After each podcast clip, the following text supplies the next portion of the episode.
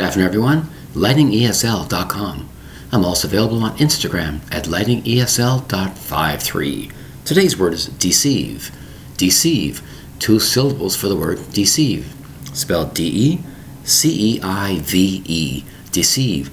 To deceive someone is to mislead them, give them false information, false facts. That's to deceive them. It's a form of lying. He's deceiving me. She is deceiving me. Why are you deceiving me? Why are you telling me a lie or a falsehood? That's what it means by this. You can mislead somebody by their appearance, a false disguise, misleading by their expression. Why are you saying this and doing that when it's totally opposite to the truth? That's to deceive you. That's why. Some people practice deceiving when they're spies, enemy agents, things like that. The word is deceive, spelled D E C E I V E. Two syllables for the word deceive. Thank you very much for your time. Bye bye.